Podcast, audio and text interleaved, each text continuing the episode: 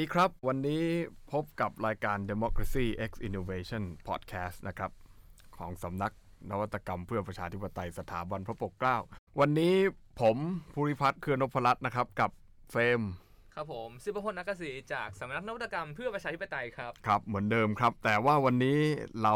มีแขกรับเชิญอีกท่านหนึ่ง ซึ่งเป็นแขกรับเชิญที่ท่านทุกคนก็คงจะรู้จักกันดีนะ เพราะว่า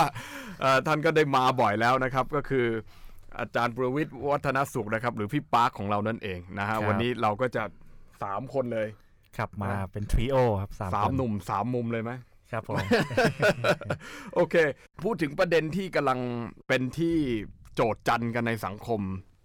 นะฮะในในในช่วงเวลานี้ก็คือประเด็นแก้รัฐธรรมนูญใช่ใช่ไหมใช่กับประเด็นการชุมนุมของนักศึกษาครับหน้ารัฐสภา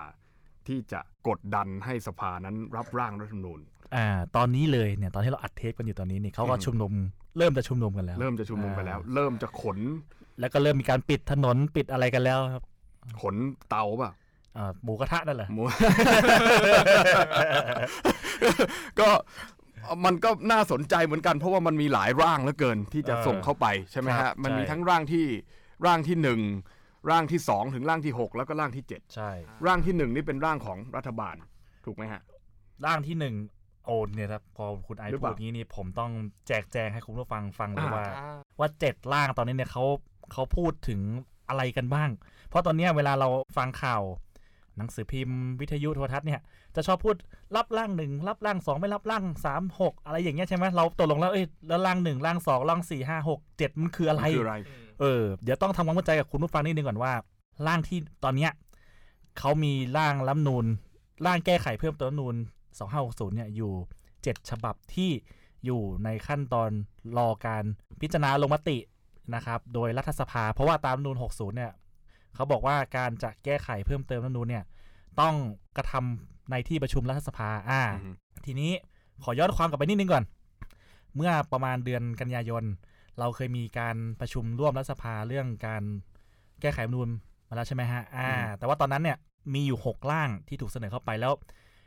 ก็มีการยุติการประชุม เพราะว่ามีสมาชิกท่านหนึ่งใช่ไหมขอมติที่ประชุมว่าตั้งกรรมธิการศึกษาก่อนอือฮึเออแล้วค่อยเดี๋ยวลงมติยังไม่ลงมติรับหลักการขอตั้งกรรมธิการก่อนก็เป็นที่มาว่า ตั้งกรรมธิการ แล้วก็ปิดสมัยประชุมพอดีตอนนั้นก็เว้นไปหนึ่งเดือน และสมัยประชุมเนี่ยเพิ่งกลับมาเปิดอีกครั้งเนี่ยเดือนนี้นี่เองนะคครัรับบแล้วระเบียบวาระที่เขาบรรจุ ก็อะเพิ่งได้เข้ามาก็วันเนี้สิบเจ็ดสิบแปดพฤศจิกายนอะทีนี้อือฮึ ถามว่าเจ็ดร่างมันมีอะไรบ้างร่างที่หนึ่งเนี่ยมันคือร่างที่เสนอโดยพรรคเพื่อไทย บวกสสพักฝ่ายค้านอยู่สี่ห้าคนเออแต่ว่าโดยหลักแล้วเนี่ยเป็นคนที่เสนอร่างเนี่ยคือพรรคเพื่อไทย ตามรัฐธรรมนูญต้องอาศัยเสียงสสกี่กี่คนครับ ถึงจะเสนอเป็นแก้ร่างรัฐธรรมนูญได้ก็ คือคือพรรคเพื่อไทยนี่ได้อยู่ คืออย่างนี้ร้อยการจะเสนอร่างรัฐธรรมนูญเพิ่มเติมเนี่ยตามรัฐธรรมนูญ60เนี่ยต้องไปอ่านในมาตรา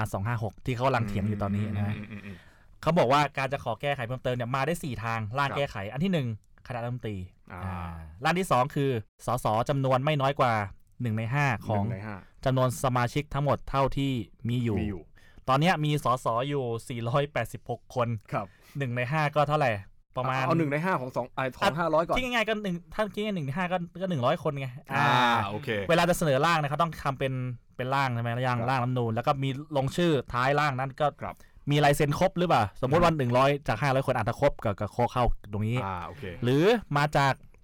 สสบวกสวไม่น้อยกว่าหนึ่งในห้าของสมาชิกทั้งหมดเท่าที่มีอยู่อือฮึเออเอากลมๆเลยสสห้าร้อยสวสองร้อยห้าสิบครับ หนึ่งในห้าของเจ็ดร้อยห้าสิบคือร้อยห้าสิบคนอ่าอืมนี่ไง ก็สสบวกสวถ้ามีลายเซ็นหนึ่งร้อยห้าสิบคนก็เสนอได้ อ่านี่เป็นทางที่สามและทางสุดท้ายก็คือ ผู้มีสิทธิเลือกตั้งไม่น้อยกว่าห้าหมื่นคนก็คือร่างของไอรอเนี่ยที่เขาทำเนี่ยอ่าเออก็คือไม่น้อยกว่าห้าหมื่นคน ไม่น้อยกว่าห้าหมื่นคนตามบก็ทคืบัญอญัต้ติองเข้าชื่อกันห้าหมื่นคนห้าหมื่นคนอืมไม่น้อยกว่านี่คือเมื่อตรวจสอบคุณสมบัติอะไรครบเรียบร้อยแล้วอ่านะโอเคอ่าผู้มีสิทธิ์เลือกตั้ง คือตามบทบัญญัติเนี่ยเขาบอกว่าไม่น้อยกว่าห้าหมื่นคนครับตามกฎหมายว่าด้วยการเสนอเข้าชื่อกฎหมาย แต่ว่าในกฎหมายเขาจะเขียนเนี่ยว่าลงชื่อไปปั๊บเนี่ยเขาจะต้องไปตรวจสอบคุณสมบัติว่าเอ๊ะมีลงชื่อซ้ำหรือเปล่าอะไรอย่างเงี้ยอะไรเงี้ยเออออ่าใช่ ไอรอเนี่ยเขาทำมาตอนแรกแสนชื่อใช่ไหมครับอ่าตะตรวจสอบไปตรวจสอบมาเหลือประมาณเก้าหมื่นแปดครับอืม ซึ่งก็ยังถือว่าเกินเกณฑ์ใน เกินห้าหมื่นอยู่ดี เกินห้าหมื่นเดก็เกินสามารถเสนอได้มาหลายหมื่นอ่า อืมทีนี้ตอนเดือนกันยาเนี่ยเขาเสนอมาหกร่าง เพราะว่าไอรอเนี่ยตอนนั้นเขาเพิ่งรวบรวมรายชื่อครับ ลายเซ็นเซ็ตครับ มันไม่ทันในการบรรจุระเบียบวาระอ่าครับ ร่างที่หนึ่งเนี่ยเพื่อไทยเขาบอกว่าหลักๆอะคือตั้งสสลครับ สสล200คนมาจากการเลือกตั้งโดยตรงอืมจากประชาชนทั่วประเทศอ่าแต่ คือในสื่อมวลชนเนี่ยไปโฟกัสกันแต่ว่าตั้งสสลแต่ความจริงแล้วเพื่อไทยก็เสนอ แก้ไขว่าด้วยเรื่องของการออกเสียง 200 คนนะครับ ให้มีกรรมาธิการยกร่าง 45 คนเออครับเนี่ยแหละ หลักๆ แต่ว่าหลักใจความคือห้ามแตะหมวดหนึ่งกับหมวดสองอ่าอ่าล็อกโคมาเลยใช่ไหมครับโอเคอันนี้เขาเขียนไว้เลยว่าหมวดหนึ่งกับหมวดสองเนี่ยจะกระทำไม่ได้ในในอ่าร่างที่พรรคเพื่อไทยเสนออืมอันนี้อันนี้ผมให้ข้อมูลเพิ่มเติมนิดนึงผมเจอละเออ เขาก็เสนอแก้ไขนอกจากสสรเนี่ยเขาเสนอเรื่องของการออกเสียงลงมติรับหลักการอืมเออใช่ไหมเพราะตามรัฐธรรมนูญจะบอกว่าจะออกเสียงรับหลักการได้นะคือ ไม่น้อยกว่ากึ่งหนึ่งของสมาชิกเท่าที่มีทั้งหมดและบวกสวหนึ่งในสามอ่าโอเคอ่า แต่ว่ากติกาที่ที่พรรคเพื่อไทยเสนอเนี่ยนะครับก็คือตัดสวออกอืมให้เอาเฉพาะไม่น้อยกว่ากึ่งหนึ่งของสมาชิกทั้งหมดครับอ่าอ่าโอเคเขาเสนอแก้ไขล็อกนี้ด้วยเขาไม่ได้แก้ไขโอเคแต่เรื่องสสรแต่ว่าก็ยังเป็นสมาชิกทั้งหมดอยู่ หมายความว่าถ้า 750 ท่าน ก็จะต้องมีอย่างน้อยๆ 376 ท่าน ใช่ อันนี้แต่คืเป็อนสสทั้ง 376 ก็ได้ ก็อันนี้สคืมาอชิสิ่กงที่ใช่เพื่อไทยแก้อ่านี่คือในร่างของเพื่อไทยในร่างของเพื่อไทยเขาบอกว่าเรื่องของการออกเสียงลงมติรับหลักการเนี่ยอืมใช้ให้ใช้เสียงข้างมากโอเคอย่างเดียว ไม่ต้องมามีสวหนึ่งในสามตัดล็อกนี้ออกไปอืมโอเคอ่างั้งั้นงั้นอันนี้ผมผมถามเพื่อความเคลียร์หน่อยก็คือแสดงว่าถ้ารับร่างของเพื่อไทยนี้แสดงว่าแก้ 256 มาตราเดียว ก็ค่อยไปแก้วิธีการแก้ไขรัฐธรรมนูญไม่อีกคมันรั้งหนึ่งหรืมัอนเปล่ามันเป็นในทั้งแก้ 256 แล้วก็แก้เรื่องของการออกเสียงด้วยอืมด้วยอ่าเพราะฉะนั้นของเพื่อไทยเนี่ยหลักๆ ก็คือแก้สองอย่างสองเรื่องนี้และหมวดหนึ่งหมวดสองไงห้ามแตะโอเคอ่าอ่าไม่แก้อันนั้นข้อยกเว้นอ่าโอเคอันเนี้ยอันที่หนึ่งครับ เวลาเขาพูดกันร่างที่หนึ่งร่างที่สองอ่าโอเคคือร่างของรัฐบาลอืมครับพรรคพลังประชารัฐพรรคพลังประชารัฐเป็นคนเสนอเอ่อหลักการก็คล้ายๆกับของเพื่อไทยคือเสนอให้มีการตั้งสสลอือฮึเออนะครับสสล สองร้อยคนอือฮึเพื่อไทยโควต้าอะที่มีโควต้าด้วยป่ะครับ อ่าอันนี้แหละที่มีข่าวกันอืมอ่าเพื่อไทยเนี่ยบอกว่าสสลขอตั้ง 200 คนเนี่ยเลือกหมดเลยทั้งประเทศอ่าใช่เลือกตั้งเลยอ่าแต่ว่าของพลังประชารัฐเนี่ยเขาบอกว่า 200 คนเนี่ยเท่ากับอ่าเลือกตั้ง 150อ่ารัฐสภาคัดเลือกอีกครับอืม20 ที่ประชุมอธิการบดี แห่งประเทศไทยเลือกอีก 20สปออ่า แล้วก็นักเรียนนักศึกษานะครับ อีก 10 คน อ่า เห็นไหมมีโควต้า 150 20 10นี่นะครับครับ ทีนี้ก็คือไม่ค่อยต่างกันเท่าไหร่ก็มีต่างรายละกันเอียดในรายละเอียดที่อ่าอ่าแต่ที่มาของตัวสสร แต่ประเด็นคือคนที่เลือกนักเรียนนักศึกษานี่คือกกตนะครับ ตามอ่าร่างโอเคของพลังประชาโอรัฐเคตามตามอ่าคือให้กกตเป็นคนเลือกใช่แต่ว่าร่างของพลังประชารัฐเนี่ยเขาเสนอเรื่องของการออกเสียงรับหลักการด้วยเหมือนกันครับอ่าเขาบอกว่าวาระที่หนึ่งรับหลักการเนี่ย ต้องมีคะแนนเสียงเห็นชอบไม่น้อยกว่า 3 ใน 5 ของจำนวนสมาชิกทั้งหมดเท่าที่มีอยู่ของรัฐสภานะครับ อ่าเยอะคือหมายความว่าถ้าจะแก้ตามร่างเนี้ยอ่ารับหลักการในวาระหนึ่งสองสามหรือว่าอะไร ในร่างเนี้ยเสนอแก้ทั้งเรื่องของการตั้งสสลครับแล้วก็เสนอแก้ไขเรื่องของการออกเสียงอ่าในวาระที่หนึ่งด้วยว่า แต่ของเดิมเนี่ยคือไม่น้อยกว่ากึ่งหนึ่งบวกสวหนึ่งในสามถูกต้องไหมครับร่างเพื่อไทยบอกว่าไม่เอาละสวหนึ่งในสามเอาแค่เสียงไม่น้อยกว่ากึ่งหนึ่งของของรัฐสมาชิกทั้งหมดอ่า ของพลังประชารัฐบอกว่าเอาสามในห้าอืมฮึ ตัดเสียงสวออกไปแต่ว่าต้องมีเสียงสามในห้าสามในห้าของเจ็ดร้อยห้าสิบคือเท่าไหร่ไม่รู้สี่ร้อยห้าสิบป่ะ450อ่าสี่ร้อยห้าสิบคน คือต้องมีคนโหวตสี่ร้อยห้าสิบคนน่ะ ถึงจะแก้ไขได้นี่คือตามร่างเอ่อของพลังประชารัฐ อันนี้ร่างหนึ่งกับร่างสองที่คนพูดกันเยอะ โอเคอะเดี๋ยวผมผมขอถามเพื่อความเคลียร์คือไออันแรกเนี่ยในการตั้งสสรแก้มาตรา 256เนี่ยอันนี้ผครับมผมเข้าใจละแต่อ่าคือไออันที่สองเนี่ยสองห้าหกเหมือนกัน มันคืออยู่ในมาตรา 256 เหมือนกัใช่ เพราะว่าไอ้รายละเอียดแก้แก้สองขยักก็ปล่ะในสองร่างเนี้ยครับหลักใหญ่ใจความมันคือการแก้สองห้าหกครับซึ่งสองห้าหกมันไม่ใช่แก้แต่เรื่องของการตั้งสภาร่างรัฐธรรมนูญไงครับมันแก้เรื่องวิธีวาระในการวะออกเสียงอ๋ออ่าใช้จำนวนสมาชิกอ่าใช่ในการผ่านวาระหนึ่งสองและสามผมลืมพูดไปอย่างหนึ่งอือฮึเดี๋ยวขอย้อนกลับไปที่ร่างหนึ่งของเพื่อไทยจริงครับๆคนอาจจะไม่ค่อยพูดกันไปโฟกัสแต่เรื่องจำนวนสสรอืมอืมร่างหนึ่งเนี่ยเขาบอกว่าถ้าสสรร่างรัฐธรรมนูญ ต้องร่างให้เสร็จภายใน 120 วันนะกรอบเวลาคือ 120 วันร่างเสร็จปั๊บต้องนำไปลงประชามติอืมแต่ร่างของพลังประชารัฐเนี่ยพรรครัฐบาลเนี่ยอืมร่างเสร็จปั๊บให้เสนอต่อรัฐสภาแล้วก็โหวตในรัฐสภาอืมถ้ารัฐสภาโหวตเห็นชอบด้วยก็ประกาศใช้เป็นรัฐธรรมนูญใหม่อืมแต่ถ้ารัฐสภาไม่เห็นชอบด้วย ก็ให้ลงประชามติ โอเค งั้นงั้นงั้นแสดงว่าการมีสสรก็หมายถึงการ ร่างรัฐธรรมนูญใหม่ทั้งฉบับ ใช่หลักใหญ่ใจความของร่างหนึ่งกับร่างสองครับและขยักที่สองที่บอกว่าจะต้องใช้จำนวนสมาก็ชิกก็เท่าเป็นไหร่เรื่องรายละนั้นเอียดในการคือออกเสียงอะคือคือหมายความว่าต้องร่าง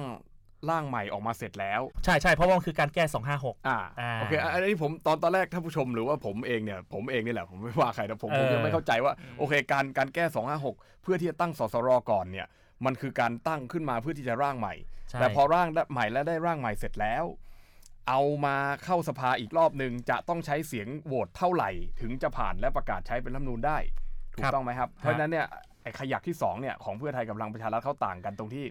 จำนวนกึ่งหนึ่งกับอ่าจำนวนสามในห้าอ่า แล้วเรื่องของประชามติด้วย อ่าเออโอเค โอเคคืองั้นเออเพราะฉะนั้น กฎที่มันมีอยู่ตอนแรกแล้วก็คือ ถ้าแก้แค่ขยักเดียวเนี่ยมันจะต้องเอากลับเข้ามาในสภาแล้วก็เอาเสียงกึ่งหนึ่งของสสใช่แล้วหนึ่งในสามของสสวว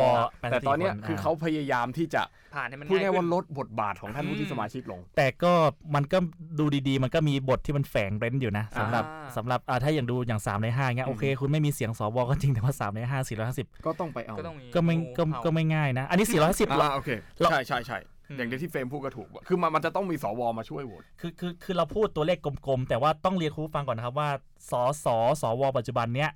อ่ามันไม่ได้มี 750 คน ครับ สสที่มีอยู่ณตอนเนี้ยคือมีอยู่ 486 คนใช่สสว มี 250 คนอยู่ครบ ครับ 486 คนเนี่ยถามว่าทำไมเหลือแค่นี้หนึ่งยุบพรรค อนาคตใหม่ยุบพักไปหักไป 11 คนสองคุณเทพไทยเพิ่งถูกสั่งให้หยุดปฏิบัติหน้าที่อ่าก็หายไปหนึ่งสาม กรุงศรีวิไลที่เพิ่งได้รับเลือกตั้งที่สมุทรปราการครับยังไม่ได้ถวายสัตย์ปฏิญาณอ่า ยังไม่ได้ปฏิญาณตน อันที่สี่ครับล่าสุดเลย คุณอ่าก๊อฟธันวาลิน เพิ่งอ่าถูกตัดโอเคสิทธิ์อ่าอืมตอนนี้เลยเหลือแค่สี่แปดหกคน เนี่ยแหละ ที่สามารถปฏิบัติหน้าที่ได้อยู่ตอนนี้ อ่าอืมอันนี้คือร่างหนึ่งกับร่างสองที่คนเขาเถียงกันเยอะพูดกันเยอะครับแต่คือคือผมต้องบอกก่อนนะครับว่ารับหลักการไม่ใช่หมายความว่า รับไปแล้วปั๊บแก้ไขอะไรไม่ได้นะไม่ใช่อืมเพราะว่าวาระในการพิจารณาของรัฐสภามีอยู่สามวาระ อันที่หนึ่งเนี่ยรับหลักการรับไม่ว่าที่เสนอมาในหลักการว่าให้มีเรื่องของสภาร่างรัฐธรรมนูนเนี่ยสมมติร่างหนึ่งกับร่างสองครับอ่า แล้วที่เหลือนะครับวาระที่สองก็จะเป็นเรื่องของตั้งกรรมาธิการก็ตรงนี้แหละจะเป็นเรื่องของการต่อรองการอะไรกันอย่างนี้ ถ้าสมมติว่ามันผ่านไปนะครับเอครับอครับแล้ววาระที่สามก็คือการลงมติว่าไอ้ที่แก้มาเนี่ยเอาไหมโอเคร่างหนึ่งกับร่างสองเนี่ยคนจะพูดกันเยอะแล้วก็มีข่าวกันยังไงว่า โอ้พักนี้หนุนใช่ไหมครับ ร่างหนึ่งร่างสองร่างหนึ่งร่างสองมีโอกาสผ่านเยอะอะไรอย่างเงี้ยคนจะพูดกันเยอะครับส่วนร่างสามสี่ห้าหกเนี่ยมันเป็นร่างที่เขาแก้ไขเป็นรายมาตราร่างสามเนี่ย เสนอโดยพักฝ่ายค้าน ฝ่ายค้านคือเพื่อไทยบวกอีกหกห้าหรือหกพักฝ่ายค้านตอนเนี้ยเออตอนนี้มีหกหกนะคพรรัรบคหกพักเออมีอีกเพื่อไทยบวกอีกห้าพักใช่ไหมใช่ก้าวไกลอะไรพวกนั้นน่ะมาด้วยกันหมดครับใช่ไหมร่างสามนี่เขาบอกว่าให้เสนอยกเลิกอำนาจของสวในเรื่องของการติดตามการปฏิรูปประเทศการตามอะไรยุทธศาสตร์ชาติอะไรพวกเนี้ยครับ อืมอำนาจส่วนเนี้ยตัดทิ้งร่างสามร่างสี่พรรคฝ่ายค้านเหมือนกันเสนอบอกว่า ให้ตัดอำนาจเลือกนายกรัฐมนตรีของสวตัดทิ้งไปอืมเออร่างห้าพรรคฝ่ายค้านเหมือนกันเสนอ บอกว่าให้ยกเลิกมาตรา 279 ในรัฐธรรมนูญที่ให้เอ่ออ๋อประกาศคำสั่งของคอสชอะที่มีผลอยู่ให้ยกเลิกให้หมดครับเออ อันที่ 6 คือ เรื่องระบบเลือกตั้งครับอ่าให้ยกเลิกใช่ใช่ให้ยกเลิกระบบที่ใช้อยู่ตอนเนี้ยบัตรใบเดียวเออบัตรใบเดียวเนี่ยไม่เอาเอาเอาระบบที่เคยใช้ในปี 40ครับที่มีบัตร2ใบกลับมาอ่า ที่คนมาพูดกันร่าง 3 4 5 6มีโอกาสจะผ่านน้อย เขาแก้ไขไปหลายมาตราที่ผมพูดมาแล้วนะครับโอเคส่วนร่าง7เนี่ยโอ้โห รายละเอียดมันเยอะมากผมแนะนำคุณผู้ฟังคุณไอซ์คุณเฟรมไปโหลดอ่านได้ในเว็บรัฐสภาอ่าใช่ที่เขาสรุปมา 10 ข้อ 11 ข้อนั่นนะครับในตอนนี้ในเว็บรัฐสภาคุณผู้ฟังไปโหลดอ่านกันได้นะครับ เขาเพิ่งบรรจุเข้าไปเป็นร่างรัฐธรรมนูญฉบับไอรอที่เขาเพิ่งเสนอเข้าไปเนี่ยอืมมีมาหมดเลยทุกมาตราว่าเขาครับเสนออะไรบ้างแล้วหลักการที่สำคัญมีอะไรบ้างคือ มีหลักการสำคัญอยู่ 11 ข้อเลยนะอืมอืมคือคือไอรอเนี่ยคือพูดง่ายๆทำเกือบทุกอย่างที่หกร่างนั้นนะเสนอมา ยกเว้นเรื่องระบบเลือกตั้ง ยกเว้นเรื่องระบบเลือกตั้ง เพราะว่าเขา เขาจะเน้นไปที่เรื่องของการยกเลิกอำนาจสวอ่าใช่ไหมอ่าเรื่องนายกคนนอกเรื่องยุทธศาสตร์ชาติ ยกเลิกที่มาของผู้บริหารท้องถิ่นที่ไม่ได้มาจากการเลือกตั้งอย่างเงี้ยแก้ไขเรื่ององค์กรอิสระเซตซีโร่เลยนะอืมอืมไอ้เรื่องประกาศคำสั่งคอสชนิรโทษกรรมเนี่ยยกเลิกให้ครับหมดใช่ไหมครับ แต่เขาไม่ได้พูดถึงเรื่องระบบเลือกตั้งสบัตรสองใบตรงนั้น เพราะว่ามีมีพรรคการเมืองบางพรรคได้ประโยชน์จากระบบการบัตรเลือกตั้งใบเดียวหรือเปล่าเอ่อผมคิดว่าผมคิดว่าไอรอเจตจำนงเขาคือเขาต้องการจะลื้อ ลื้อโครงสร้างโฟกัสที่โครงสร้างเขาเลยไม่ไม่ได้มาโฟกัสที่เรื่องระบบเลือกตั้งครับเขาเขามองว่าไอ้เรื่องอำนาจสวเรื่องการร่างนูนฉบับใหม่อะไรนี้ยังเป็นโครงสร้างที่มันใหญ่ที่มันอืมมันจำเป็นต้องทำก่อนเออวันเนี้ยครับเอครับอครับเอ่อเดี๋ยวผมขออนุญาตกลับไปที่ร่างที่ครับ3ถึงร่างที่ฮะ6ก็คือมันเป็นการเดี๋ยวเดี๋ยวไอรอเราจะมาพูดอีกทีเพราะมันเป็นเรื่องใหญ่ใหญ่มากอ่าใช่แล้วเอ่อสามถึงหกเนี่ยผมเท่าที่ผมสังเกตดูมันไม่ได้มี มันไม่ได้มีที่เขาเรียกโอเวอร์แลปกันเลย มันไม่ได้มีอะไรที่มันทับซ้อนกันกับกันเลยอะระหว่างร่างที่สามถึงร่างที่หกทำไมเขาไม่รวมเป็นร่างเดียววะเพราะว่าเสนอโดยพรรคฝ่ายค้านเหมือนกันด้วย คืออย่างนี้ครับการเสนอหนึ่งร่างก็คือหนึ่งยติเวลาเข้าไปในรัฐสภาไงครับอ่า เคยไปซื้อของไหมครับ สมมุติว่าอยากได้อยากได้ไมโครเวฟอืมแต่ว่าซื้อไมโครเวฟแล้วแถมสมมุติแถมตู้เย็น ไม่รู้อืมอะไรคุ้มเหมือนกันนะนะครับครับอะซื้อซื้อตู้เย็นแถมแถมไมโครเวฟดีกว่าอ่าโอเคโอเอเคอ บางทีเราอยากได้แค่แค่ตู้เย็นอะครับเราไม่ได้อยากได้ไมโครเวฟด้วยอะครับเออที่ความหมายของผมคืออย่างนี้ที่ที่คุณไอซ์บอกว่าอืมทำไมไม่รวมเป็นร่างเดียวกันแล้วขายพ่วงไปเลยล่ะอืมอ่าเสนอเข้าเป็นพ่วงเลย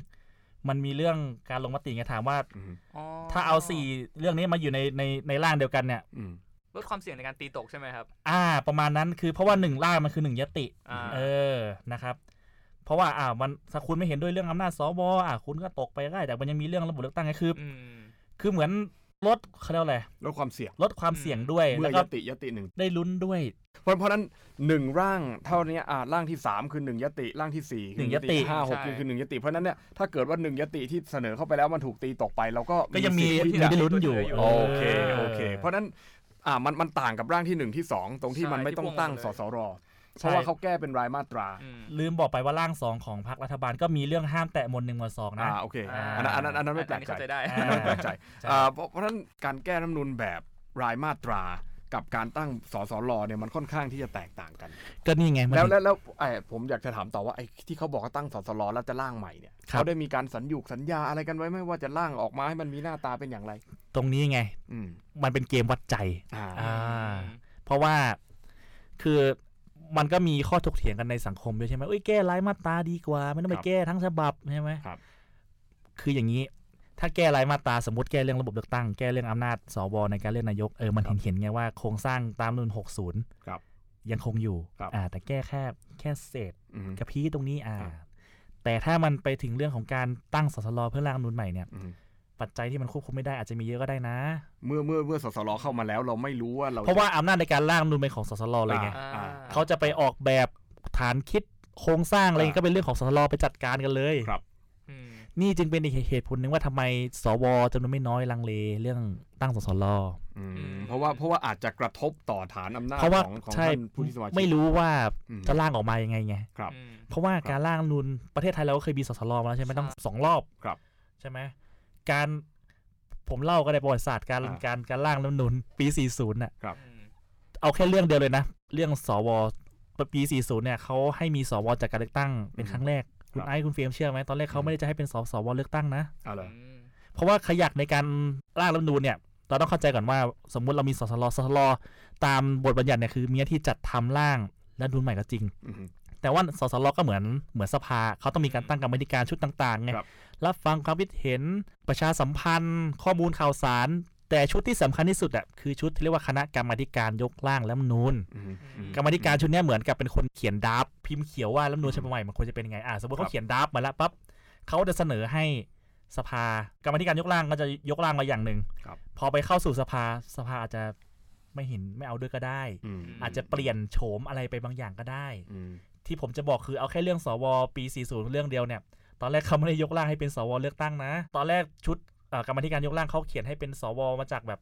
กลุ่มอาชีพอะไรเงี้ยอืมมาจากการเลือกตั้งทางอ้อมอืมแต่พอเข้าไปถึงชั้นสภาล่างนูนเนี่ยเขาไปเปลี่ยนตรงนี้จนออกมาเป็นสภาสวเลือกตั้งมอันนี้ผมยกตัวอย่างให้เห็นเพื่อชี้ให้เห็นว่าเห็นไหมปัจจัยมันมีเรื่องที่ควบคุมไม่ได้อยู่ เพราะฉะนั้นคนที่ต้องการที่อยากจะให้ร่างมันเป็นอย่างที่ใจต้องการเนี่ยก็เลยลังเลที่จะสนับสเขานุถึนงร่างสสรสังเกตสิคนที่ คนที่สนับสนุนรัฐธรรมนูญ60 อยู่ จะได้ด้วยประโยชน์หรือจะอะไรก็ตามเนี่ยอืมเขาจะค่อนข้างโน้มเอียงไปทางแก้รายมาตราอ่าครับไปดูบทสัมภาษณ์แต่ละคนได้เลย โอ้ยอย่าไปเสียเวลาเลยทำเรื่องร่างนูนฉบับใหม่สทรเสียเวลาเยอะ อย่าเอารายมาตราเสร็จเร็วอืมอืมอืมเพราะว่ามันมันเห็นไงว่าเพราะว่าโครงสร้างตามนูน60 ก็ยังคงอยู่อ่าแล้วมันยังคือพูดง่ายๆการการแก้รัฐธรรมนูนที่ที่จะดำเนินดำเนินไปเนี่ยมันมันเห็นเห็นกันไงครับอยู่ในสายตาครับ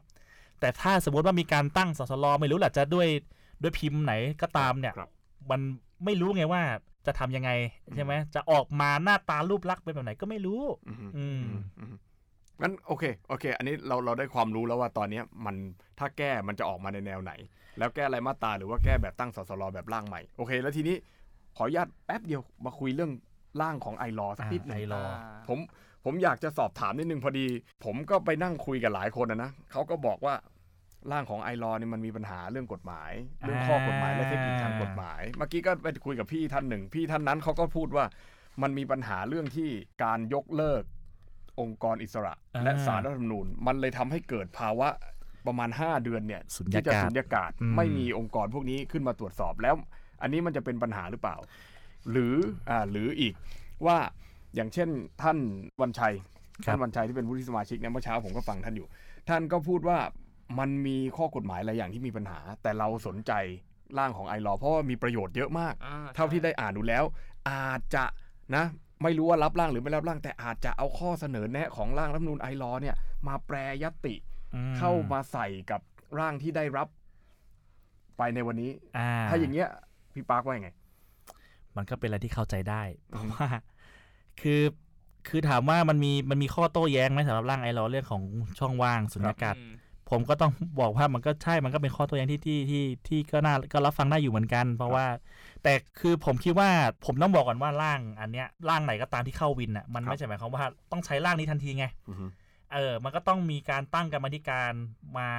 ถามว่าไอ้เรื่องที่บอกว่าจะเกิดสุญญากาศอืมใช่ไหมเพราะว่าร่างไอเราว่าจะทำให้มีการเซตซีโร่องค์กรอิสระอะไรอย่างเงี้ยครับคือผมคิดว่าภาวะ การสุญญากาศเนี่ยมันสามารถจัดการได้ด้วยอะไรรู้ไหมอืมก็เขียนบทเฉพาะการไปสิถูกไหมโอเคว่าว่าในช่วงที่อันนี้ไปให้คนนี้ถูกไหมรัษาการเออคือผมคือตอนนี้ที่เรากำลังพูดกันอยู่เราพูดอืมถึงเรื่องการรับหลักการครับอืมครับคุณรับไหมล่ะว่า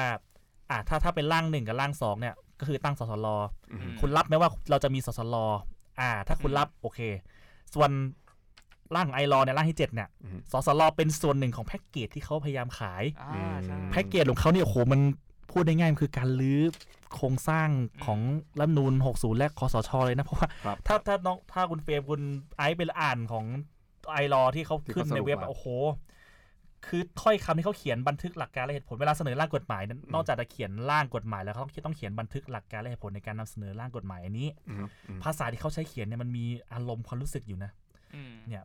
ปิดทางนายกคนนอก บอกลายุทธศาสตร์ชาติอืม20 ปี ไม่ต้องอืมมีแผนปฏิรูปประเทศยกเลิกผู้บริหารท้องถิ่นแบบพิเศษอือฮึพังเกราะที่คุ้มครองคอสชอือฮึอือฮึเห็นไหมโทนการใช้อ่าผมสังเกตว่าการเสนอของไอรอเนี่ยมันมีความ aggressive ก็มันก็ต้องเป็นอย่างนี้ไงเป็นร่างของประชาชนไงใช่แล้วมันมันคือร่างของประชาชนที่ที่เขาที่เขาเคลมว่าอาจจะไม่ใช่เคลมหรอกมันก็คือจริงๆอะนะว่าเขาไปรวบรวมรายชื่อมาตามรัฐธรรมนูญได้จริง แล้วก็อ่าอ่า ในในในการชุมนุม อันนี้ขอขอแวะเรื่องการชุมนุมนิดนึงอ่าว่ามันเป็นหนึ่งในข้อเสนอของการชุมนุมใช่ก็คือการแก้รัฐธรรมนูญแล้วใช่การแก้รัฐธรรมนูญเนี่ยมันแก้ยังไง เพราะว่า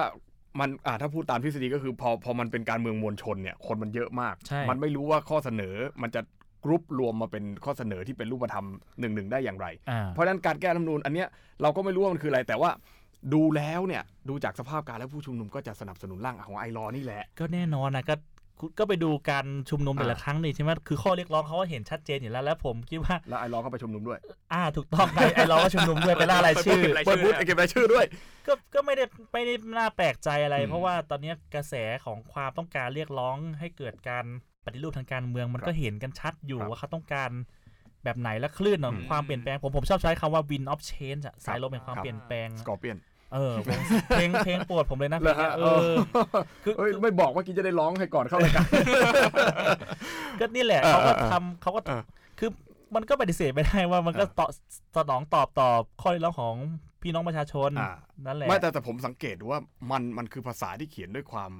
aggressive ถูกแล้วแล้วพอ aggressive แล้วมันเหมือนกับว่า โอเค ต้องตอนเนี้ยต้องแบบนี้ต้องเอานี่ออกไปก่อนแล้วบางทีตรงเนี้ยเขาเขาได้ ลืมหรือว่าละเลยปัญหาปัญหาความจริงอะหรือว่าเทคนิคทางกฎหมายไปหรือเปล่าไงอันนี้พี่ปาร์คมีความเห็นว่ายังไงคือผมว่าผมว่าก็คงไม่ได้ละเลยนะ เพราะว่าถ้าอืมเราไปอ่านร่างของไอรอดีๆเนี่ยเขาก็อืมมีการเซตมือคือวิธีการร่างกฎหมายเขาก็รู้แหละว่านักกฎหมายเป็นคนร่างเออแต่ว่าภาษาจะไม่ได้เหมือนแบบพวกกฤษฎีกาอะไรอย่างเงี้ยเอออา แต่คือคือมันดูไม่ทางการอะพูดง่ายคือคือมันก็ทางการแหละ แต่เหรอว่าไอ้ตรงหน้าเหรอบันทึกหลักการและเหตุผลเนี่ยจะมีข้อข้อความที่แบบอืมอ่ามีมีอารมณ์ความรู้สึกเหรอฮะอยู่ คืออมมันปฏิเสธไม่ได้หรอกว่าว่าการเสนอร่างอันเนี้ยมันก็คือการแสดงออกซึ่งเจตจำนงอืมเสรีอะของประครับของครับประชาชนเหมือนกันในแง่หนึ่งอ่าโอเคโอเคใช่ไหมนี่ผมเข้าใจเอาเฟรมว่าไงแต่ที่เนี่ยครับเหมือนกับว่ามันมีปัญหาในแง่ ตรงที่ว่าเงื่อนไขที่เขาตั้งมา มันกลายเป็นว่าเป็นจุดบอดที่จะทำให้ร่างนี้พังด้วยตัวเองหรือเปล่า เพราะอย่างกรณีที่เห็นชัดที่สุดอะก็คือ เข้าใจว่าสวเขาเรียกร้องกันว่าอ้าวเขาคุณพยายามจะนิรโทษกรรมหรือเปล่า เพราะว่าอืมถ้าลองไปดูข้อหนึ่งอะเราจะเห็นว่าจะมีเงื่อนไขของการให้ตัวการสารรัฐธรรมนูญนะครับออกจากตำแหน่งไป ซึ่งการออกจากตำแหน่งนั้นอะเขาก็มีคนไปเคลมว่าอ๋อออกจากตำแหน่งหมายความว่าคนที่รับผิดชอบคดีการเมืองอยู่ก็จะตัดสินต่อไม่ได้รวมถึงคดีเก่าที่เคยตัดสินก็จะได้รับพ้นการพ้นโทษหรือเปล่า ในช่วงที่ไม่มีองค์กรในช่วงที่ยังไม่มีอำนาจ ช่วงนี้จะสามารถเอามาเรียกร้องได้หรือเปล่า ตรงเนี้ยมันกลายเป็นว่าเขาสร้างจุดบอดให้ตัวเองด้วยหรือเปล่าในการโดนคว่ ผมว่าอาจจะไม่ใช่จุดบอด แต่ไอ้ไอ้ที่เอาผมคิดง่ายๆเลยต่อให้ร่างไอรอเขียนน้อยกว่านี้คิดว่าจะผ่านไหมำอืมจะผ่านได้ง่ายกว่าเดิมหรือเปล่าล่ะถูกไหมอืมสรุปสรุปแล้วมันไม่ใช่เรื่องว่ามากหรือน้อยมันเป็นเรื่องของจุดยืนทางการเมืองอ่าอืมว่าใครเสนอ เออ ถูกปะล่ะอืมคืออืมคือผมว่ามันก็เป็นร่างที่สะท้อนให้เห็นถึงแบบอารมณ์ความรู้สึกของคนที่ต้องการจะเปลี่ยนแปลงใช่ไหมอือืมคือคือชอบมีคนบอกว่า อุ้ยแก้ เข้มนี้ไปก่อน เดี๋ยวค่อยไปแก้อ่าใช่งานใช่ใหญ่ใช่ใช่ไหมอืมคือผมคิดว่ามันคนที่ทำร่างไอรอคนที่คนริเริ่มเนี่ยไอรอเนี่ยผม ก็ว่าเขาก็ต้องคำนวณมาแล้วว่าเสนอไปแบบเนี้ยใคร ๆก็รู้ใช่ไหมว่าอืมมันคือการไปลดอำนาจของคนที่มีอำนาจอยู่ในปัจจุบันเดิมใช่ให้ลดลงคำถามคือ โดยธรรมชาติแต่ยคนที่มีอำนาจอยู่แล้วเขาจะยอมลดอำนาจของตัวเองได้เหรออืมใช่ไหมใช่ผมว่าเขาคำนวณอยู่แล้วว่ามันก็ไม่มีโอกาสจะผ่านได้ง่ายอืมแต่ผมคิดว่าจุด มุ่งหมายสำคัญของเขาก็คือการสร้างเขาเรียกว่าความตระหนักรู้ความรับรู้อะให้มันเป็นประเด็นสาธารณะ ว่าเอ้า ถ้าสมมุติว่าคุณปฏิเสธร่างของประชาชนที่ประชาชนแสนรายชื่อเลยล่ารายชื่อมาต้องการให้มีรัฐธรรมนูญฉบับใหม่แบบเนี้ยอืมแต่แต่ฟังเฟรมดูแล้วเฟรมรู้สึกว่ามันเป็นไปได้น้อยกว่าร่างอื่น ใช่ปะในแง่หนึ่งคือ เรียกว่าไงดี ศัตรูเยอะกว่าศัตรูร่างมันเยอะอื่กนว่าอะมันแน่นอนอยู่แล้วๆไม่ใช่แค่แบบอ่าฝ่ายรัฐบาลอย่างเดียวมีทั้งสวมีองค์กรอิสระมีอืมสารรัฐธรรมนูญ ซึ่งครับตรงเนี้ยเป็นการอ่าอาที่ก่อนๆเราเคยพูดถึงอ่าอืมเรื่องของชิลีใช่ไหมครับอ่าเรื่องของการทำประชามติเรื่องของการเปลี่ยนผ่าน โดยการอ่าพยายามสร้างข้อเสนอให้กับชนชั้นนำในการเอาตัวรอดก่อนที่จะพยายามจะเปลี่ยนผ่านระบอบ แล้วก็สลัดหลุดชนชั้นนำเก่าออกไป ซึ่งอ่าพอมาเห็นของไอรอเนี่ยคือคนที่สนใจเรื่องทฤษฎีเปลี่ยนผ่านวิทยาเนี่ยก็จะงงแบบอืมฮะอืมคุณ แทนที่จะยื่นแบบข้อเสนอให้เขาตายใจก่อน เขาคุณไปโละเขาออกตั้งแต่แรกเลยอืมอืมผมว่ามันเป็นเรื่องของยุคสมัยด้วยครับอืมคือเด็กสมัยนี้มันเกลียมันมันกราดมันก็สะท้อนสะท้อนในเรื่องของช่วงเจเนอเรชันอย่างหนึ่งนะครับคือถ้าย้อนไปชิลีอะอืมชิลีมันเกิดขึ้นในช่วงทศวรรษพันเก้าร้อยเก้าสิบเนี่ยอืมวิวัฒนาการคอมพิวเตอร์อะไรต่างๆ มันมันเพิ่งจะเริ่มอืม แต่ยุคสมัยเนี่ยมันคือยุคสมัยที่ความเปลี่ยนแปลงมันเกิดขึ้นเร็วอืมและอืมแรงด้วยไงครับอืมคือผมคิดว่าการที่เขาเสนอเป็นแพ็กเกจมาอย่างเงี้ยสิบสิบเอ็ดข้อเนี่ยแสดงว่าเขามองเห็นแล้วว่าถ้าจะแก้ปัญหา ต้องแก้โดยองค์รวมทั้งหมดอ่าอืมอะต้องต้องจัดชุดนี้ถ้าจัดอืมน้อยกว่าเนี้ยมันมันไม่ได้แก้อะไรครับถูกไหมครับเออคือคือคือเขาก็ก็ คือความเปลี่ยนแปลงครับ มันรอไม่ได้ ครับครับอ่าอ่าอันนี้เข้าใจอืมเขาเข้าใจคนสมัยใหม่เออ มันเป็นอย่างเข้านี้ใจคนที่โตมาพร้อมกับคอมพิวเตอร์อะไรอย่างเงี้ยเพราะว่าอ่าคนที่ขับเคลื่อนเรื่องพวกนี้ก็คนเด็กรุ่นใหม่อ่ากันทั้งนั้นใช่ถูกไหมอายุไม่เกิน 30 เด็กรุ่นใหม่สมัยนี้อ่าเนี่ยไปซื้อของนะครับรอเกินกว่าสองสามนาทีมันด่าแล้วนะครับ อ่าใช่ใช่ใช่ใช่คือเขาไม่จำเป็นต้องอดทนอะ เออทำไมต้องรออะอ่าใช่ เออ อ่าแต่ทำของสั่งกาแฟได้ช้าใช่ไหมไปสั่งร้านอื่นจบไม่ต้องกินร้านนี้ ใช่ แค่นี้ใช่เอง ใช่ ใช่ แต่เอางี้แต่ อะผมผมทราบเหตุผลของ iLaw แต่ว่าผู้ที่จะอยู่ในสภาแล้วก็รับร่างเนี่ย ซึ่งซึ่งเป็นเป็นเสียงในสภาส่วนใหญ่เนี่ยนะอ่ามคือก็ไม่ใช่รุ่นเดียวหรือที่จะเรียกว่า generation เดียวกับอ่าผู้ที่จะเสนอกฎหมายใช่ใช่เพราะฉะนั้นปัญหาอยู่ตรงนั้นเพราะฉะนั้นอะทั้งพี่ปาร์คและทั้งทั้งทั้งเฟรมเนี่ยมองยังไงว่าร่างไหนเนี่ย แบบมองแบบว่ามองแบบจริง ๆ เลยนะ เอาเอาแบบ be realistic เลย อันไหนอะมีสิทธิ์ผ่านได้เยอะสุด และอันไอไอรอเนี่ยมันมีสิทธิ์ผ่านได้มากน้อยขนาดไหน โอ้ยถ้าถ้าเยอะสุดแต่ก็ต้องเรื่องร่างหนึ่งร่างสองอยู่แล้ว เรื่องสภาอืมร่างรัฐธรรมนูนหนึ่งกับสองคือสภาร่างรัฐธรรมนูนถ้าสมมติว่าเกิดขึ้นจริงแหละอืมสมมติว่าเขาเขารับจริง ๆ นะครับ ครับครับอืมมันก็จะต้องทอดเวลาไปอีกกว่าจะกว่าจะร่าง กว่าจะตั้งสภาร่างรัฐธรรมนูญเสร็จใช่ไหมอืมตั้งเสร็จปั๊บต้องมีอ่าโปรดเกล้าแต่งตั้งประธานรองประธานครับครับกว่าจะเรียกประชุมครับครั้งแรกใช่ไหมก็ไม่รู้แหละจะใช้กรอบไหนถ้าถ้าเป็นกรอบของเพื่อไทยเนี่ยร้อยยี่สิบวันครับ เออแต่ถ้าเป็นกรอบของพลังพลังชารัฐเนี่ยเขาให้สองร้อยสี่สิบวัน อ่า เวลาเพิ่มอีกเท่าเอหนึองเห็นไหมคืคืออืมคือมันก็ต้องทอดเวลาไปอีกระยะหนึ่งอืมไม่รู้นานเท่าไหร่ใช่ไหมอืครับมันก็อาจจะดีสำหรับใครไม่น้อยในการทอดเวลาไปหรือเปล่าอ่าเออเพื่อประโยชน์ทางการเมืองอืมเอาเฟรมว่าไงเฟรมว่าร่างไหนมีสิทธิ์ เข้าวินมากที่สุด สมมุติถ้าผมจะคิดในแง่ร้ายนะครับ คือเอออาจจะไม่ใช่แค่ไอรอแต่หนึ่งกับสองอาจจะโดนความเดิมหรือเปล่า แล้วเหลือแค่แก้แค่อ่ามาตราใดรายมามาตตราราหนึ่งหรือเปล่า หรือความหมดทุกร่างก็ได้ ใช่ เพราะในแง่หนึ่งอย่างลืมว่าเราต้องนึกถึงตัวละครที่อยู่ในสภาในฐานะ professional actor นะครับ คือเขาพยายามจะคิดว่า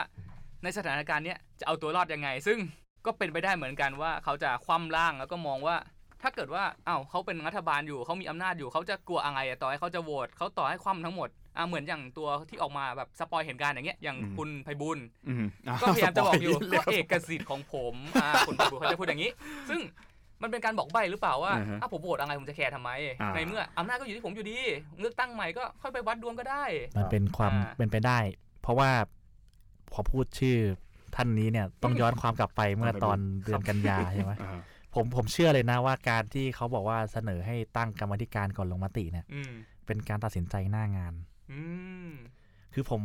ถามว่าทำไมผมถึงผมเชื่อแบบนี้ครับอืมถ้าคุณเฟย์บุญไอซ์ย้อนความกลับไปการประชุมเมื่อตอนนั้นนะที่ปิดประชุมปิดสัมประชุมแล้วให้ตั้งกรรมาธิการน่ะอ่าสังเกตดิที่มีเรือนั่นนะ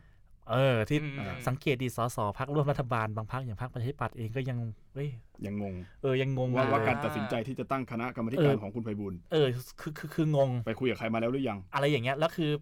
ถ้าไปดูในบันทึกว่าสนับสนุนกะว่า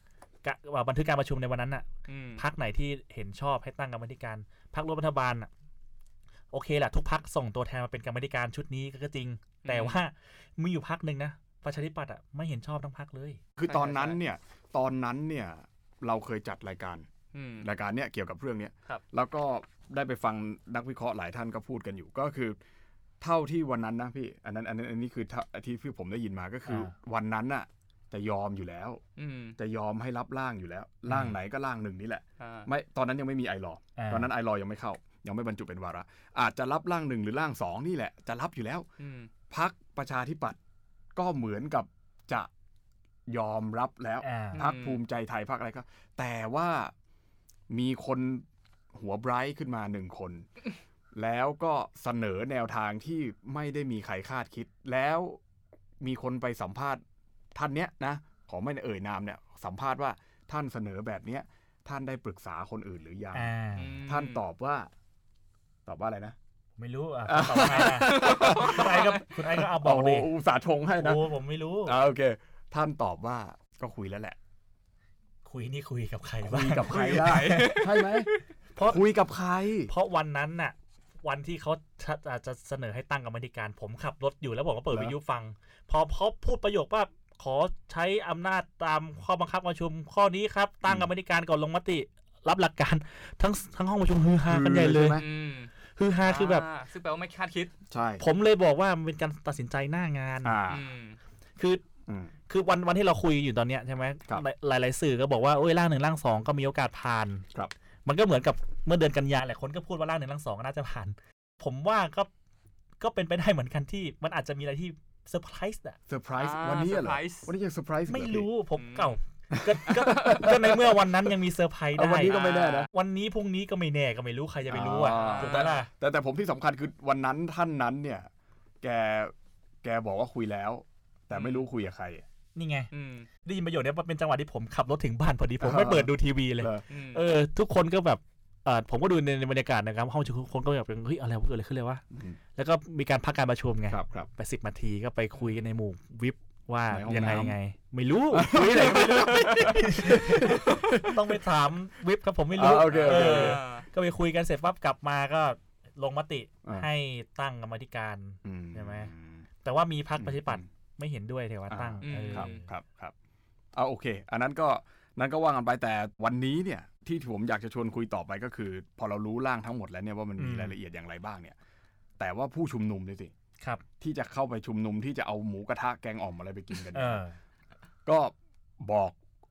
ไม่ได้บอกไกลๆเราก็บอกตรงเลยว่าร่างที่เขาจะรับร่างเดียวคือร่างของประชาชนเท่านั้นเออมันคือร่างที่ 7 ของไอรอเท่านั้นไงแล้วคือมันจะเป็นเงื่อนไขหรือเปล่าว่าถ้าเกิดว่าร่างของไอรอไม่ได้รับการบรรจุเข้าไป แม้ว่าจะเป็นร่างที่ 1 หรือร่างที่ 2 ก็ตามอืมมันจะเกิดการยกระดับการชุมนุมขึ้น ก็นี่หไงรือไม่ผมผแล้วมันจะมีการเล่นสงกรารกันอีกหรือเปล่า ผมคิดว่าที่ไอรอเขาทำรวบรวมรายชื่อมาอืมเขาต้องคิดคำนวณไปแล้วว่า โอเคแหละใช่ไหมก็อืมมันก็ไม่ได้ผ่านได้ง่ายๆนะ แต่ว่าครับมันมี Impact ในด้านอื่นๆตามมาด้วยไง คือเราปฏิเสธไม่ได้ว่าร่างที่ไอรอทำมามันก็สำหรับคนจำนวนไม่น้อยมันก็สะท้อนเจตจำนเจงตจำนงของเขาใช่ไหมเออมใช่ไหมแล้วดูมีพลังมาก แล้วคืออม สังคมไทยกำลังมีอารมณ์ร่วมอยู่ไงตอนนี้ว่าครับเฮ้ยมันต้อง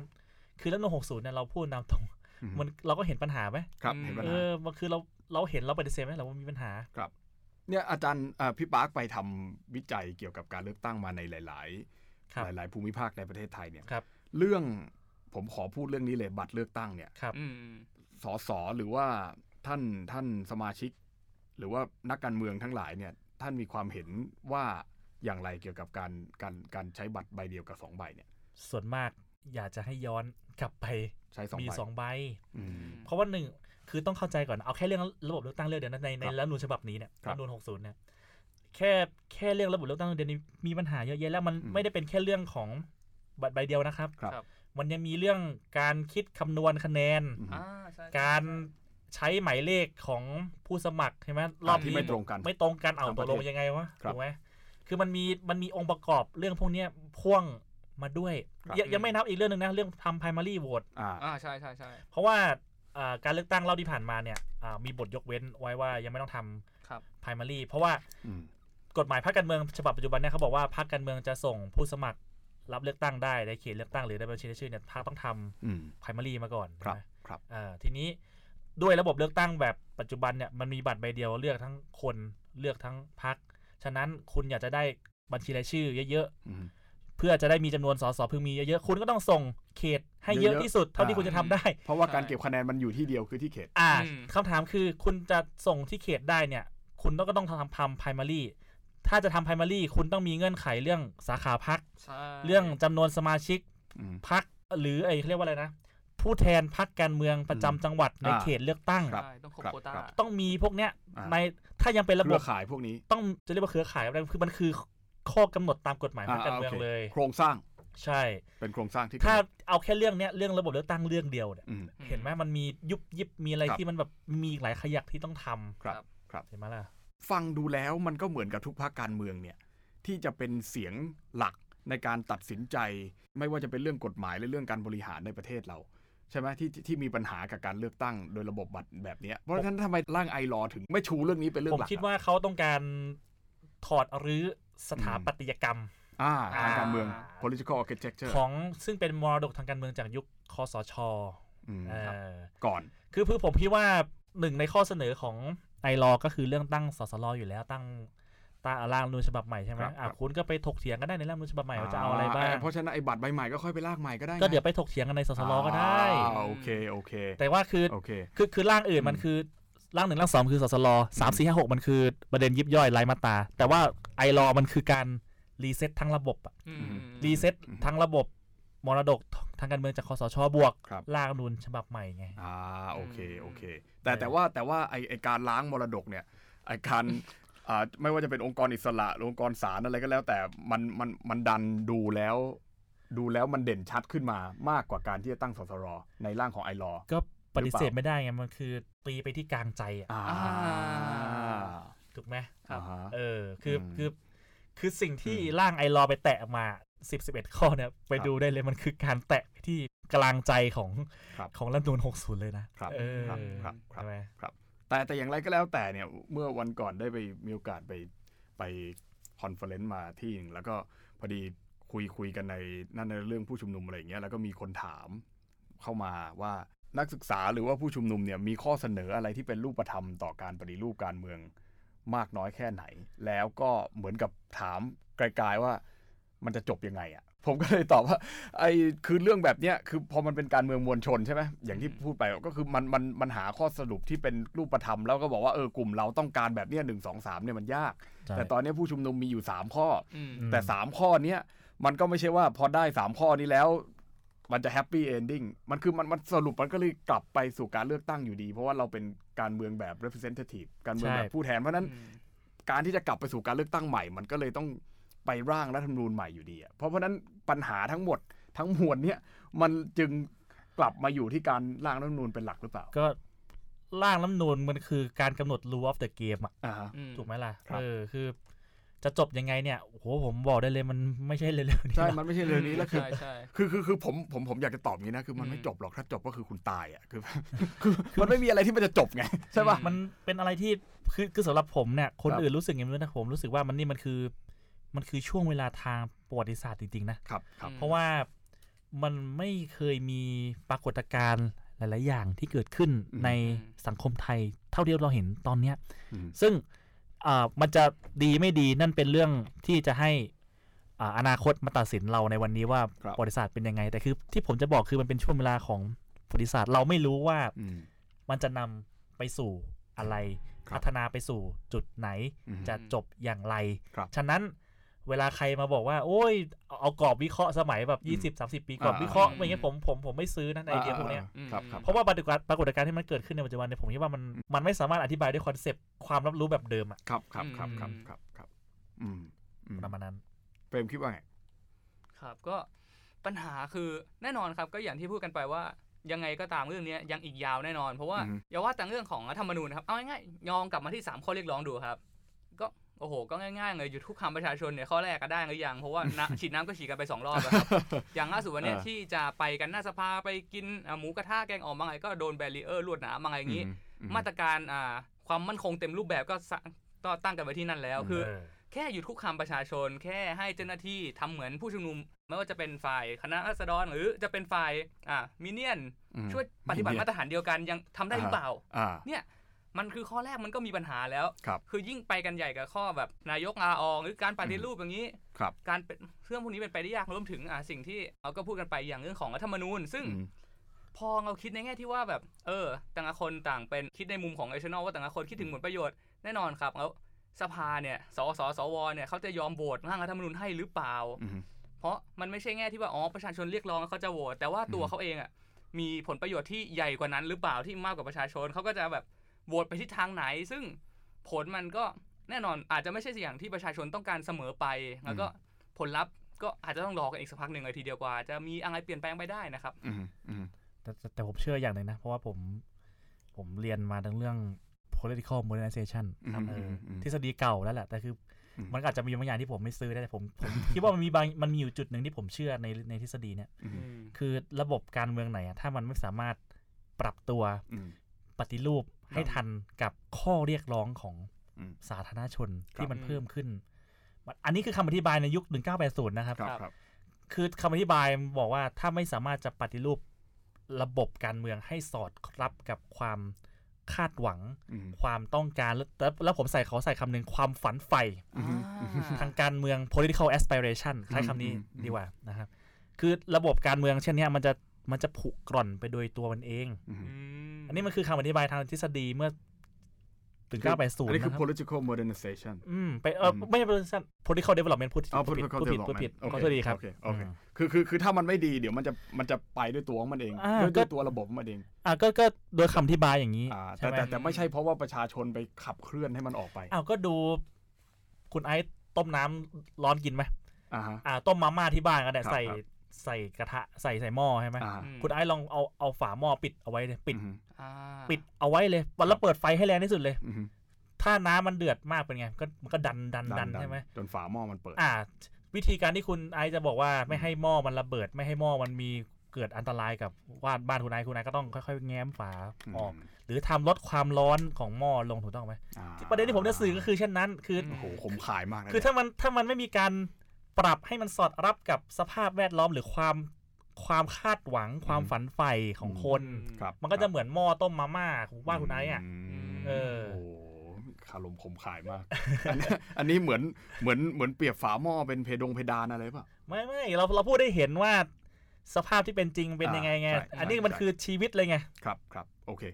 อ่าโอเคอ่าโอเค ประเด็นประเด็นรัฐธรรมนูญแต่ผมอีกนิดนึงเหลือเวลาอีกนิดนึงอยากอยากจะชวนถามคุยเรื่องว่า ถ้ามันสมมุติว่าสมมุติว่านะ แก้รัฐธรรมนูญได้ตามเนี่ยตั้งสสรขึ้นมาใหม่ ซึ่งเราก็วาดฝันไว้ว่ารัฐธรรมนูญคือคือตอนเนี้ยมันมัน most likely ว่าว่าจะได้แก้แบบแบบสสรใช่ไหมอ่าอ่าแล้วถ้าถ้าตั้งสสรขึ้นมามันจะมีรัฐธรรมนูญในฝันของเราอืมอาจจะไม่ได้เหมือนเป๊ะอย่างที่ว่าเพราะอาจจะมีการแปรยติอะไรอย่างที่อย่างที่พี่ปาร์คอธิบายขึ้นมาอะครับแต่ว่าพอมันเสร็จแล้วเนี่ยมันก็ต้องกลับไปสู่ระบบการเลือกตั้งครับถูกไหมพี่ เพราะว่าเพราะว่าเรายังเป็น ระบบรัฐสภาอยู่ใช่อ่าไม่ว่าจะเป็นสภาสภาเดี่ยวสภาคู่อะไรก็แล้ว แต่พอพอมันมันได้รับการสถาปัตยกรรมออกมาใหม่แล้วเนี่ยนะครับผู้ที่ชนะการเลือกตั้งครั้งต่อไปเนี่ยมันจะเป็นผลิตภัณฑ์ของการเรียกร้องของผู้ชุมนุมในวันนี้หรือไม่ แล้วถ้ามันเป็นแล้ว พี่ปาร์คกับเฟรมคิดว่าเขาจะเป็นใคร ก็ต้องดูก่อนนะว่าร่างนูนที่ออกมานั้นร่างของใครอ่าอืมร่างเป็นของใครอ้าว ถ้าคุณไอซ์บอกว่าเป็นผลิตภัณฑ์แล้วรัฐบาลปัจจุบันนี้เป็นผลิตภัณฑ์ของคอสชหรือเปล่าแน่นอนสิ เอ้าอันนี้ไม่ปฏิเสธไงอันนี้ไม่ปฏิเสธเลย อันนี้ถูกต้องถูกไหมถูกต้องาอ่าเออผมเราไม่รู้ว่าร่างรัฐธรรมนูญฉบับใหม่ สมมุติจะอืมออกมาหน้าตายังไงก็ไม่รู้นะอืมมันจะสามารถสนองตอบต่อความฝันใฝ่ทางการเมืองของคนอืมได้มากน้อยแค่ไหนอะถ้ามันสามารถสนองตอบทิศทางการปฏิรูป เช่นว่านั้นได้อะมันก็อาจจะเป็นสามารถเคลมได้ว่ามันเป็นผลผลิตนะของ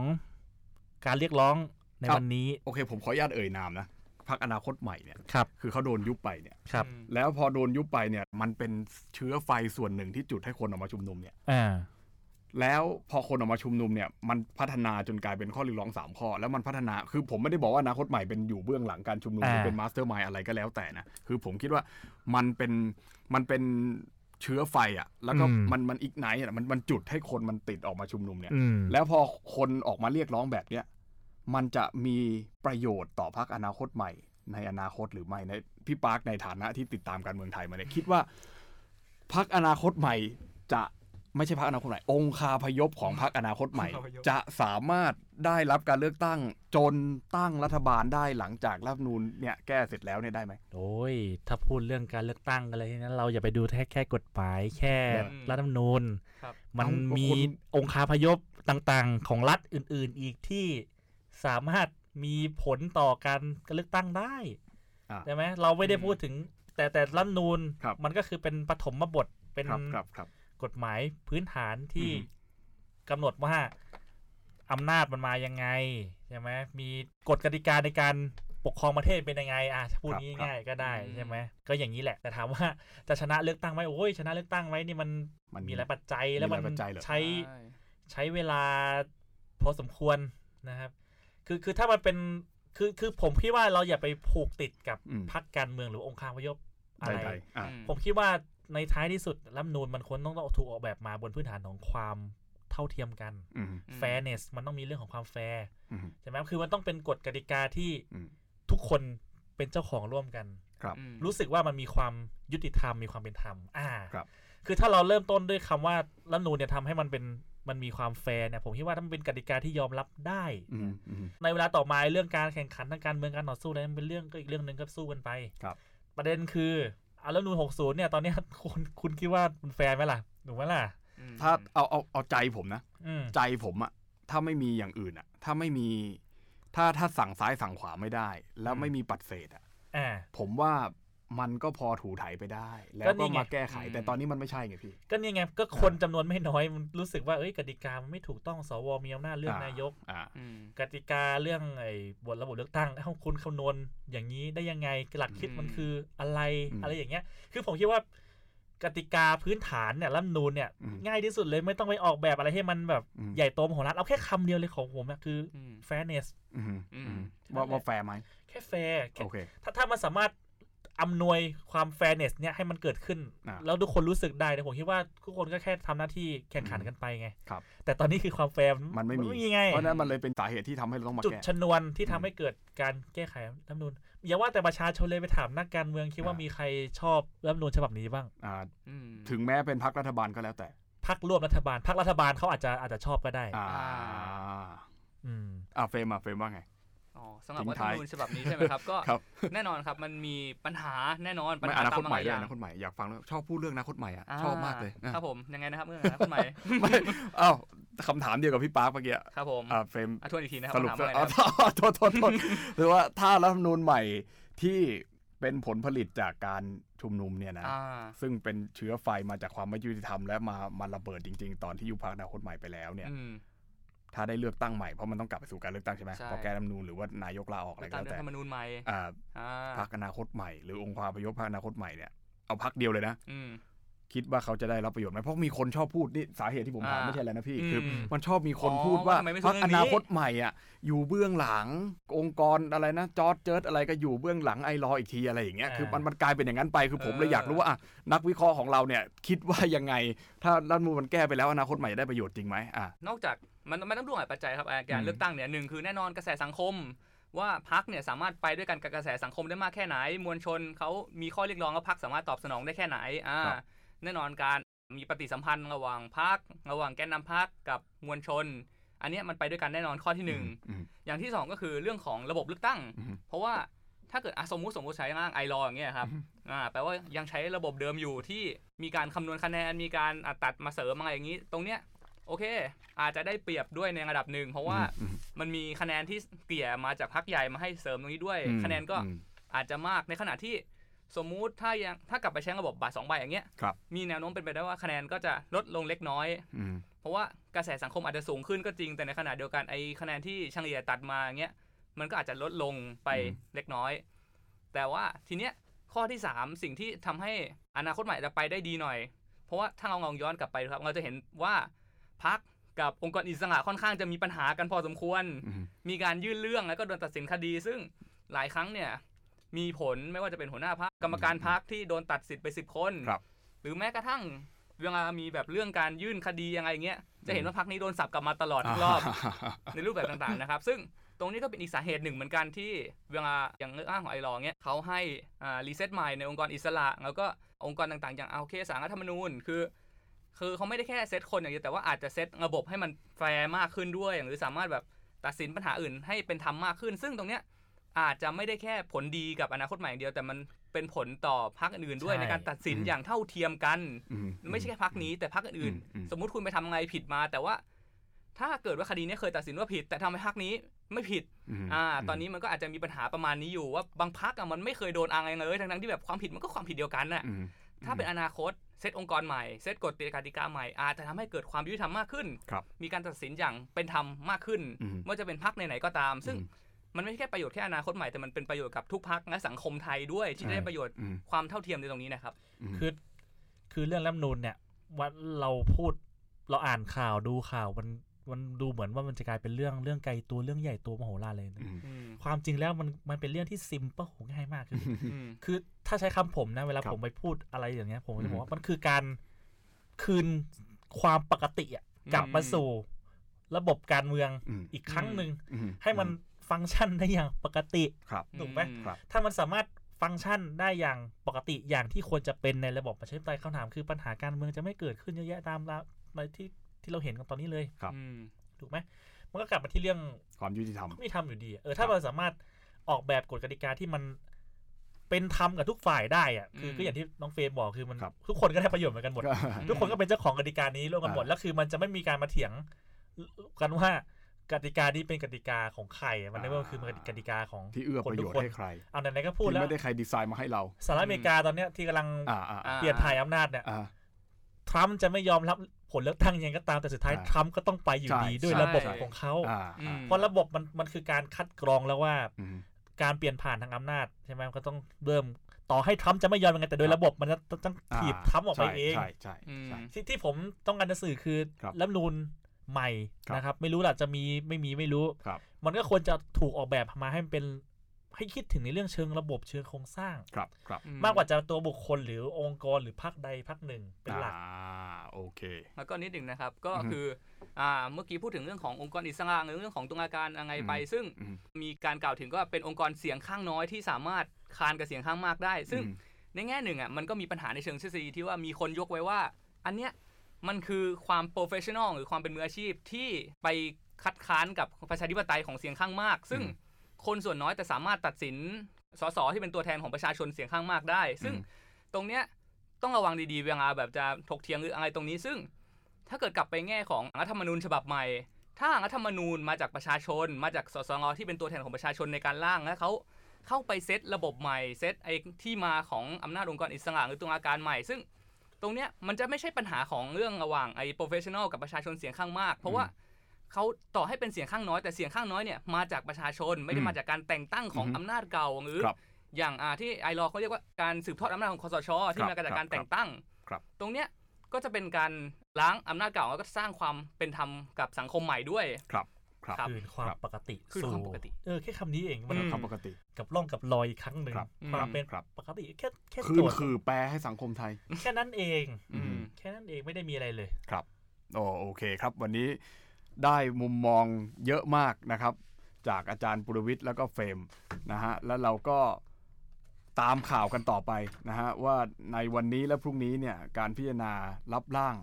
ทั้ง 7 นะร่างไหนจะได้ไปต่อร่างไหนจะไม่ได้ไปต่อแล้ว ถึงแม้ว่าจะไม่ได้ไปต่อแล้ว เขาจะ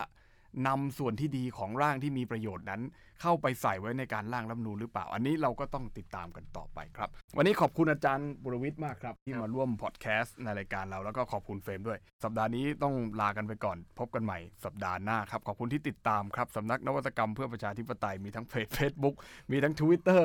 มีทั้ง YouTube Channel นะครับสนใจก็ติดตามกันได้นะครับ วันนี้ก็ขอบคุณมากครับ สวัสดีครับ สวัสดีครับ